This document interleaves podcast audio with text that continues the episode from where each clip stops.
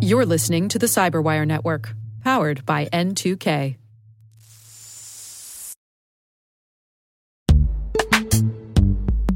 And now a word from our sponsor, Netskope.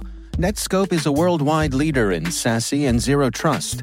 Its unified platform, Netskope One, provides optimized access and zero trust security for people, devices, and data anywhere they go helping customers reduce risk, accelerate performance, and get unrivaled visibility into any cloud, web, and private application activity. To learn more about how Netskope helps customers be ready for anything on their SASE journey, visit netskope.com.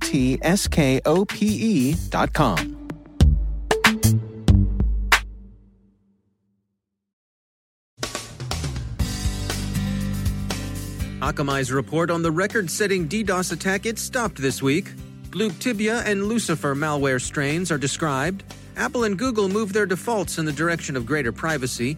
The U.S. designates Huawei and Hikvision as controlled by China's military, a superseding indictment in Julian Assange's case. The EU looks at GDPR and likes what it sees.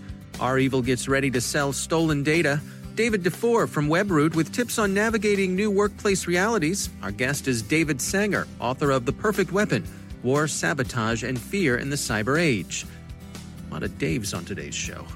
And the Navy recruiting campaign that wasn't.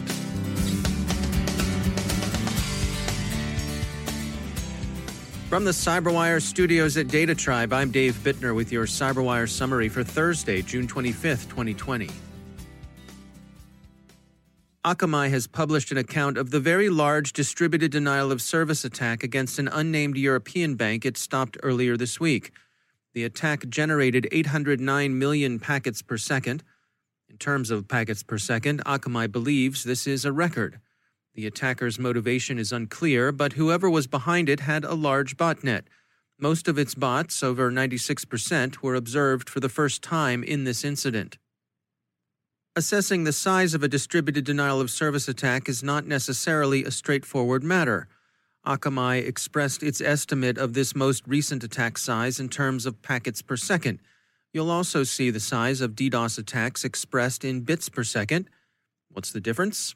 Well, Akamai explains it this way Imagine a grocery store checkout. A high bandwidth attack measured in BPS is like a thousand people showing up in line each one with a full cart ready to check out. However, a PPS based attack is more like a million people showing up, each to buy a pack of gum. In both cases, the final result is a service or network that cannot handle the traffic thrown at it. Sophos has observed a new member of the Glupteba malware family. It's stealthy and evasive, and it not only collects a great deal of information from victim machines, but it's also being used to drop cryptocurrency miners and browser stealers. Its name can be rendered into English roughly as You Dummy. Palo Alto Networks describes Lucifer hybrid malware with both cryptojacking and DDoS functionality. Lucifer begins by scanning for open TCP ports, then either credential stuffs or brute forces its way in. Once there, it drops the Monero Miner XMRig and establishes a connection with a command and control server. Patches are available for all the exploits Lucifer uses, at least 10 of them, and users should apply them. Both Apple and Google are moving their defaults toward greater privacy. Google yesterday announced changes to its default data handling practices. The Verge describes the new defaults as representing a compromise between privacy and the data it collects for ad targeting, Google's bread and butter. The changes affect search history, both on web and in app, location history, and voice commands given to Google Assistant or Google Home. This data, available for user inspection in the My Activity page, had been retained indefinitely, although last year Google gave users the option of setting their systems to delete the information after either 3 or 18 months, depending on their preference. The change announced yesterday makes an 18 month auto delete the default. Location history is now off by default, although users will have the option of turning it on should they wish to do so. YouTube, owned by the Mountain View tech giant, will default to a three year auto delete, the better to serve YouTube's recommendation algorithms. These changes affect new users only.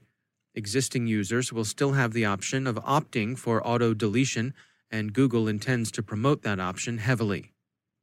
The keynote at Apple's Worldwide Developers Conference, for which MacRumors published a transcript, said that iOS 14 would feature significantly enhanced privacy protections. Henceforth, according to Naked Security, users will be given the app by app option of choosing to allow tracking or ask app not to track. As a condition of using Apple's IDFA mobile advertising tool, app developers will have to seek consent from iOS device users in order for third parties, aka app monetization partners, to access their data, Adweek explains, adding, this, in effect, makes IDFA an opt in feature for users, and advertisers will no longer be able to target them by default.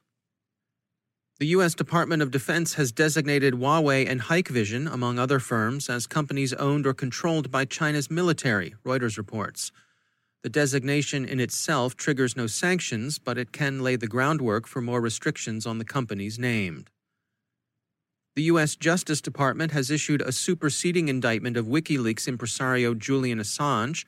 It doesn't add charges to the 18 counts Mr. Assange already faces, but it does broaden the scope of the conspiracy surrounding alleged computer intrusions with which Assange was previously charged. He's alleged in the new indictment to have conspired with Lulzsec and Anonymous. The European Commission yesterday released its assessment of the first two years of GDPR. It's positive, but the Commission would like to see more vigorous enforcement. According to the Register, the REvil ransomware gang is preparing to put at least some of the celebrity information it says it took from Lawyers to the Stars, Grubman, Shire, Meiselas, and Sacks, back in May, online. The data, which Variety said at the time the gang had offered to sell back to Grubman for $42 million, is said by REvil in their shadow broker esque dialect to contain big money and social manipulation, mud lurking behind the scenes, and sexual scandals, drugs, and treachery, and bribery by Democratical Party. No one's really sure what they've got, but the consensus is that the gang's got some of what it claims to have first tranche of mud lurking behind the scenes is supposed to involve just three of the celebrities singers Mariah Carey and Nicki Minaj and LeBron James. REvil says the bidding will open on July 1st. And finally, maybe you heard from a friend that the United States Navy was posting recruiting messages to a well known adult site. And maybe you thought to yourself, hey, good idea. What better place to find potential sailors? Bravo Zulu USN. We hasten to add that the well known adult site is well known to other people, not to you or to us. Well, Task and Purpose has dashed cold water on the story. There were some messages that looked like recruiting messages, but they were just spoofs. Navy spokeswoman Lieutenant Commander Megan Isaac said, The social media account discussed on the podcast is a fraudulent account with no official connection to the Navy. As a matter of policy, Navy recruiters are not authorized to recruit on pornographic websites. It's difficult not to notice that Lieutenant Commander Isaac's statement technically doesn't rule out an unofficial connection, but we doubt there's one of those either. And the Naval Criminal Investigative Service, the actual NCIS, not the television franchise, has asked the adult site in question to take down the content. Suggestion to NCIS if they're looking for the spoofer's hidden hand tell it to the Marines.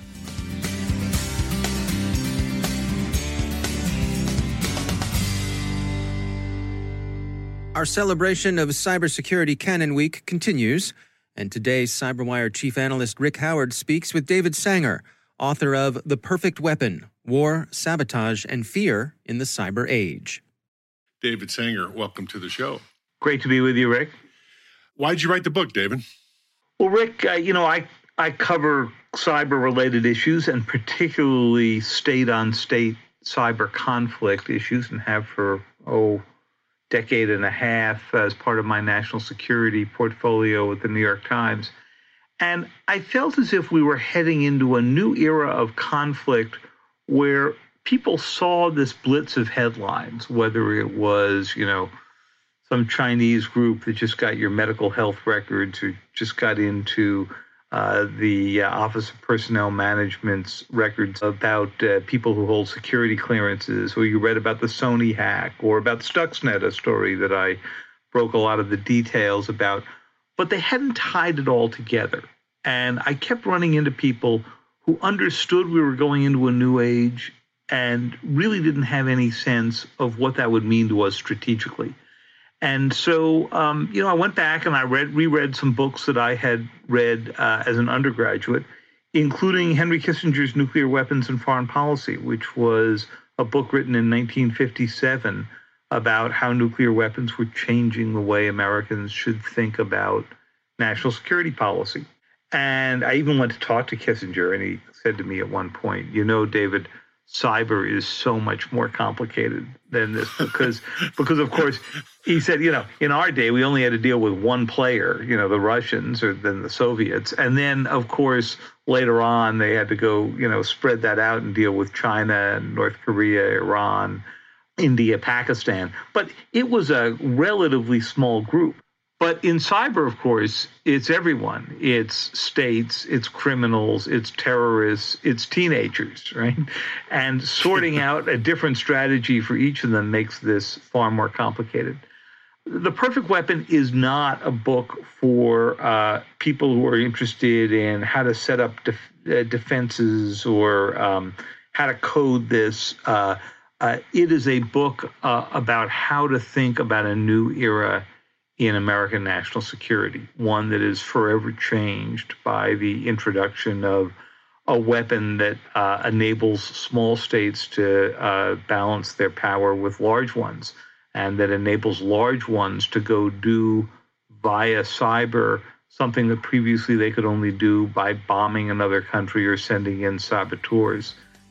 So the book is The Perfect Weapon War, Sabotage, and Fear in the Cyber Age. It is the first book I recommend to anybody that is interested in cybersecurity, and it is now officially inducted into the Cybersecurity Canon Hall of Fame. Congratulations, David, and thanks for being on the Thank show. Thank you, Rick.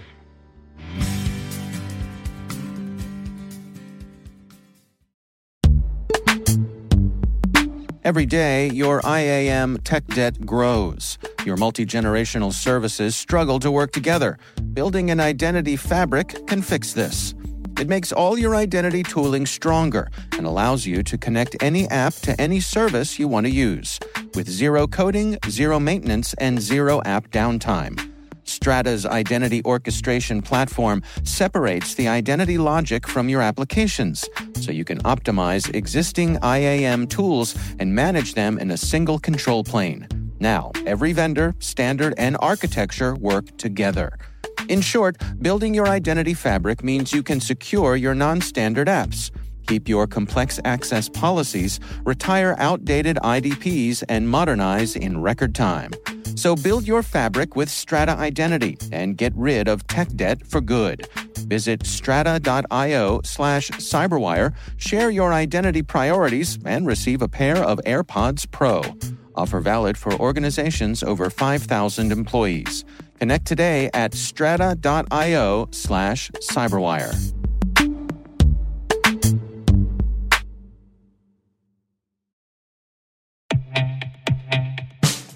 And now, a word from our sponsor, Syxsense. Syxsense provides award winning cloud based automated endpoint and vulnerability management solutions to streamline IT and security operations. With its advanced platform, businesses gain complete visibility and control over their infrastructure, reducing IT and security risks and optimizing operational efficiency. With Syxsense, you'll get real time alerts, risk based vulnerability prioritization and remediations, and an intuitive automation and orchestration engine so you can focus on your core business goals confident in the knowledge that your enterprise is secure, compliant, and running smoothly. To learn why enterprises choose Syxsense, visit syxsense.com.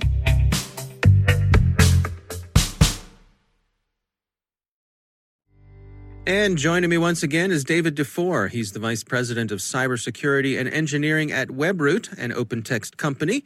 Uh, David, always great to have you back. Um, you and I spoke uh, previously about uh, some of the things that you think are coming down the pike when it comes to organizations dealing with uh, work and some of the changes we're going to see in this post pandemic time.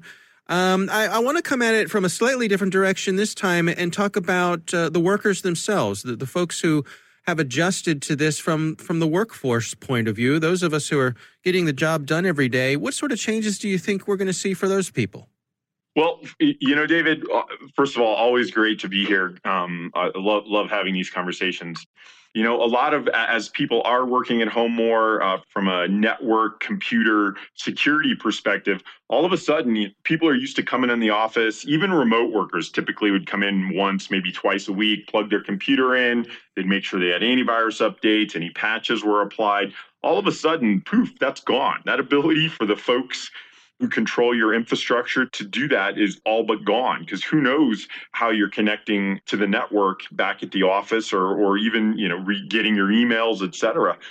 And so what's really happening from a from a purely technical perspective never mind the business process side of it is is not only are we trying to do our regular jobs we've now become IT support for for our internal home network but we're also that perimeter defense for the corporation and the, the corporate environment as well yeah, I mean that's interesting because it seems like t- to me there's there's also a bit of a privacy issue here as well where I don't know that I necessarily want uh, you know the folks from IT stopping by the house to to uh, evaluate and, and adjust uh, you know all of my my router settings uh, in my living room.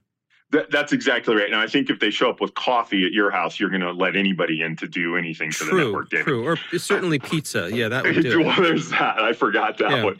Um, yeah, yeah. But but for sure, it, it's it becomes a question of you know I'm working on this device, but I bought it. I'm connecting to my job. My job just told me I have to work from home.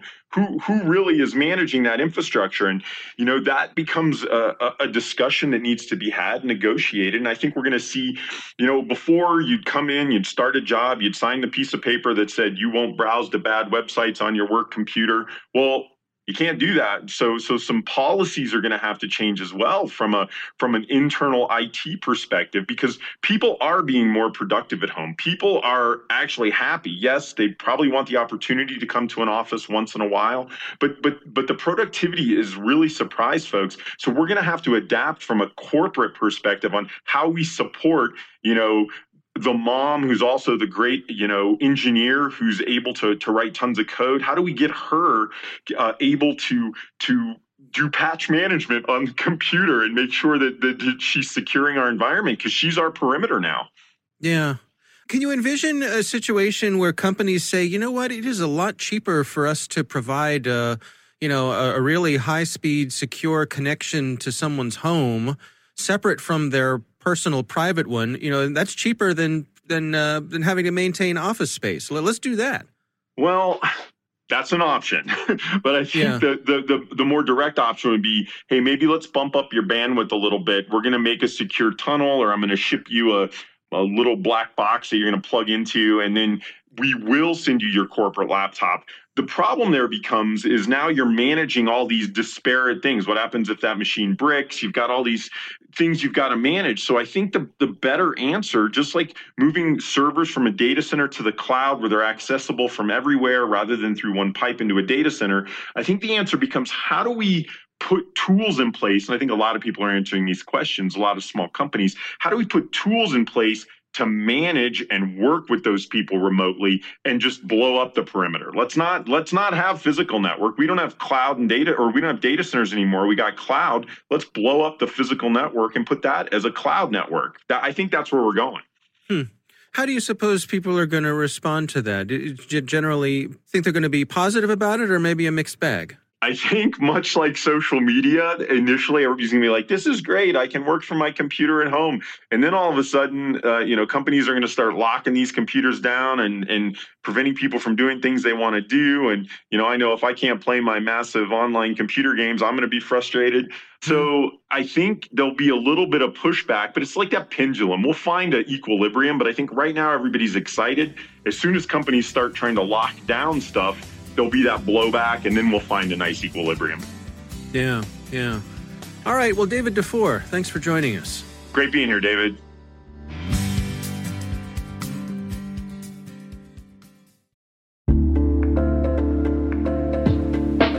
Are lengthy security reviews pulling attention away from your security program? With the largest network of trust centers, Vanta can help you streamline security reviews to win customer trust, save time, and close deals fast.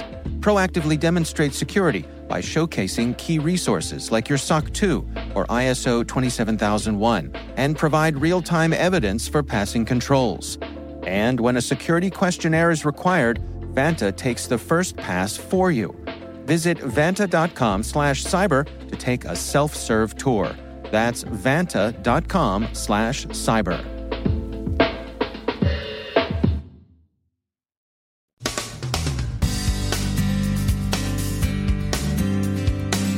And that's the Cyberwire. For links to all of today's stories, check out our daily briefing at thecyberwire.com. And for professionals and cybersecurity leaders who want to stay abreast of this rapidly evolving field, sign up for Cyberwire Pro. It'll save you time and keep you informed. Listen for us on your Alexa smart speaker, too.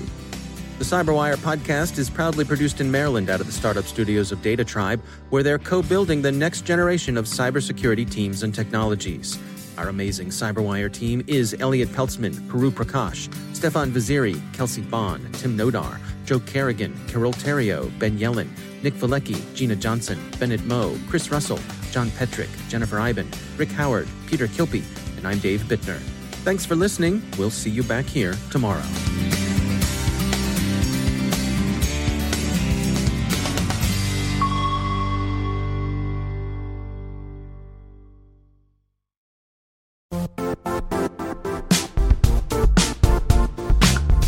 And now, a word from our sponsor, Zscaler, the leader in cloud security.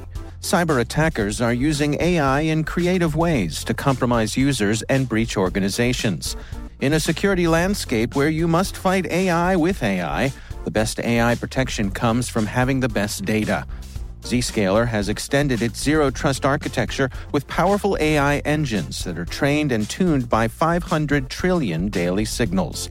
Learn more about Zscaler Zero Trust Plus AI to prevent ransomware and AI attacks.